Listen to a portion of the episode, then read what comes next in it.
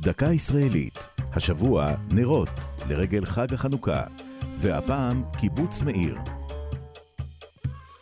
שישה קילומטרים מצפון לשדרות, בין שדות כלניות אדומות בלב מערב הנגב, שוכנת נציגות קטנה של קהילת יהודי דרום אמריקה, קיבוץ אור הנר. הוא נוסד ב-1957 על אדמות הכפר הערבי נג'ד. לאחר מלחמת העצמאות הפך המקום לחווה חקלאית, שבה עבדו בין השאר חברי תנועת הנוער איחוד הבונים, רובם יוצאי ארגנטינה ואורוגוואי.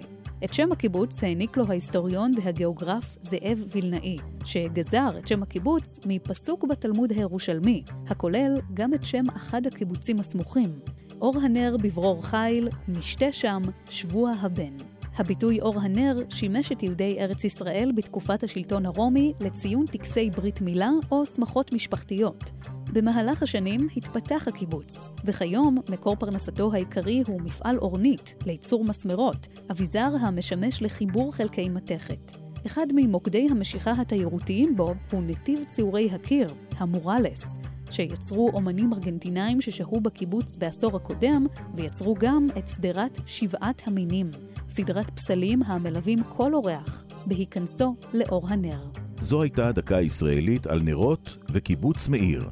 כתבה יעלי פוקס. ייעוץ הדוקטור מרדכי נאור. עורך ליאור פרידמן.